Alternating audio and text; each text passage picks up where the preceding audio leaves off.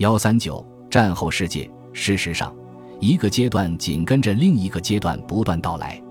一九四五至一九五一年的工党政府，虽然在其六年任期内存在大量的国内党派纷争，甚至偶尔会相当激烈，但是却形成了一种新的共识，即建立一个基于混合经济的民主国家和福利国家。这一共识使得英国顺利实现了战后的艰难转型。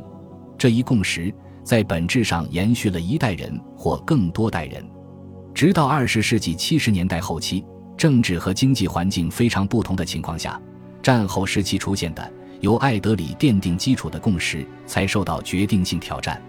在这之前，第二次世界大战后政权所引入的创新与稳定之间的平衡，似乎非常符合民众意愿。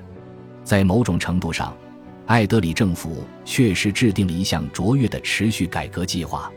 主要行业和机构被纳入公有制，包括煤炭、铁路。公路运输、民用航空、天然气、电力、有线和无线广播，甚至英格兰银行。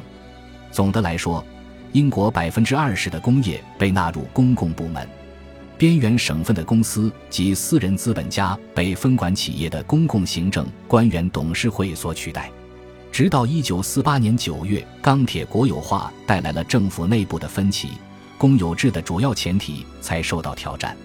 公共财政扶持的社会福利也有很大的扩展，通常被称为福利国家。最引人注目的、最有争议的是被文于1946年推出的国民医疗服务体系。该计划于1948年7月生效。免费医疗服务在当时引起了很多争论，医生们极力抵制，他们认为这是在实施一个薪酬制度，使他们成为国家雇员，并会破坏私人行医。然而，战后的公众共识足以迫使该法案通过，并使所有公民能够获得免费医疗服务。其他值得注意的措施包括1946年引入的国家保险制度，非常符合贝弗里奇的战时提案。国家提供补贴的廉租房也重获新的动力。到1952年，该计划共提供了一百多万套新的临时住房，增加养老金，提高国民义务教育年限。还有儿童津贴，有人说这些措施在当时受到人们的一致欢迎，而实际上远非如此。政府向批评者做出了许多让步，贝文本人不得不允许医学界保留私人诊所，并在国有化医院内设立自费床位，这是典型的英国式妥协。在中等教育中，公立学校与国家文法学校并肩繁荣。事实上。一九四五年以后的社会主义思想风行的年代，伊顿和其他私人教育机构从未如此繁荣。慈善机构的地位也受到国税局的保护。由于政府要鼓励房产销售，同时也是出于财产所有的民主制的原则，公共住房计划在削减。然而，尽管有其局限性，福利国家获得了广泛的支持。在接下来的二十年。福利国家被认为是一个平衡的、富有同情心的社会的重要属性。尽管1951年4月大臣之间发生争吵，导致贝文和其他两位大臣因假牙和眼镜指控而辞职，但受到公众支持的综合性福利国家的基本原则在很大程度上完好保留了下来。同样，对充分就业的承诺和新的区域政策也延续下来。这些政策为威尔士的山区、达勒姆、坎伯兰和苏格兰的中央工业带等曾经荒废的地区重新赋予了生命力。鉴于这些好处，工会会员准备接受工资冻结、贬值和不愉快的困难时期。尽管许多要求被政府断然拒绝，他们仍然保持对政府的忠诚。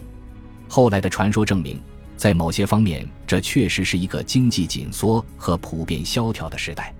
从一开始，英国就面临着巨大的战后债务，原材料和基本食品供应持续短缺。由于缺乏美元，导致与北美的贸易严重失衡，使情况雪上加霜。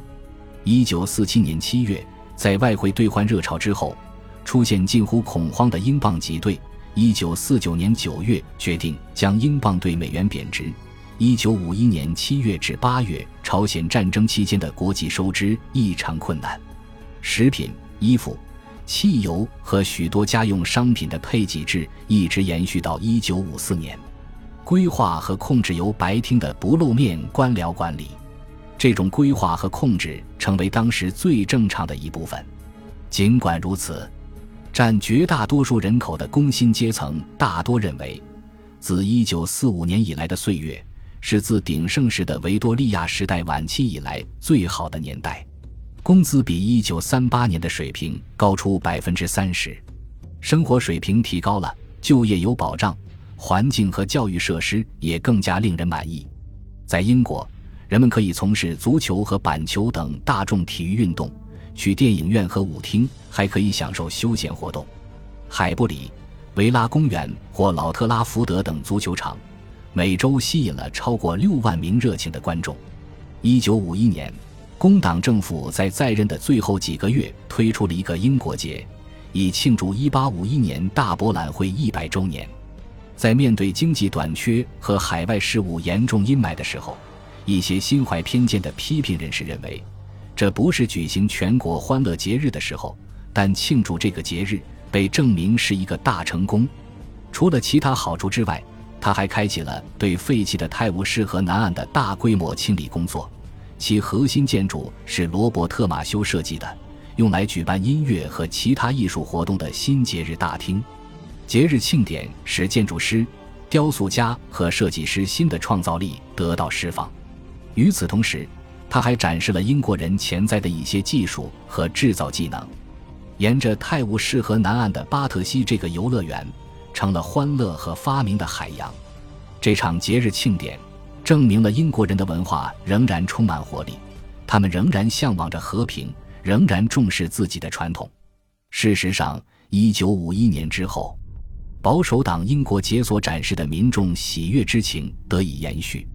一九五一至一九六四年是保守党不间断统治时期，四位首相先后是丘吉尔、艾登、麦克米伦和道格拉斯·霍姆，他们均奉行社会和平政策，一般允许工会发展他们在战争期间所增长的自由和集体谈判能力，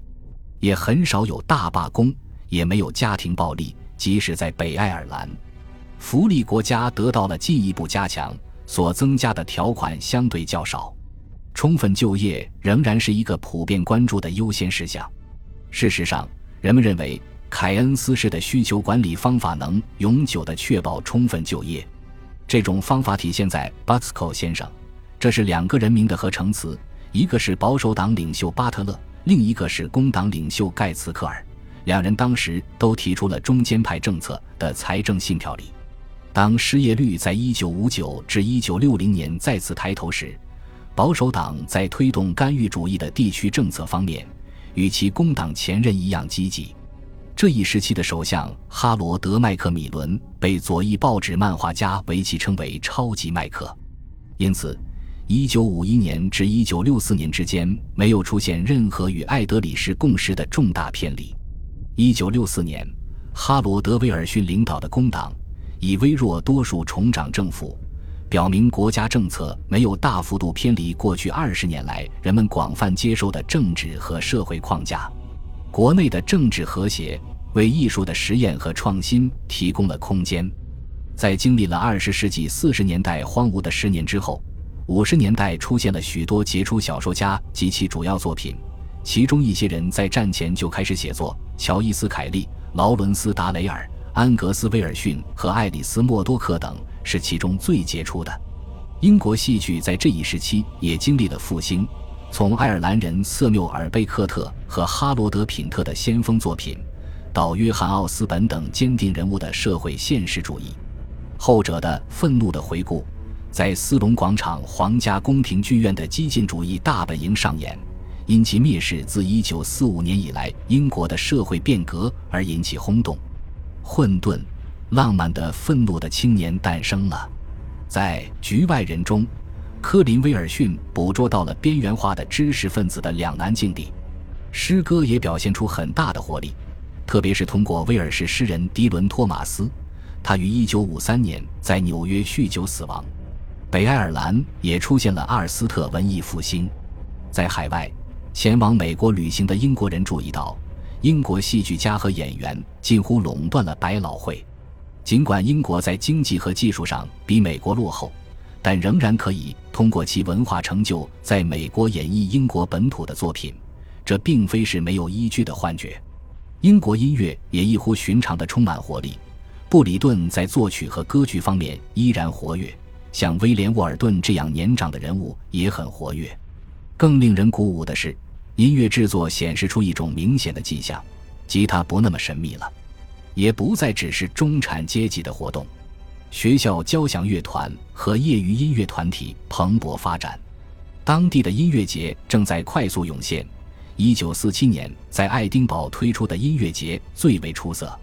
所有这一切背后的一个主要原因是，国家通过艺术委员会提供赞助，无论人们对这个机构的存在和影响力有多大的争议。恭喜你又听完三集，欢迎点赞、留言、关注主播，主页有更多精彩内容。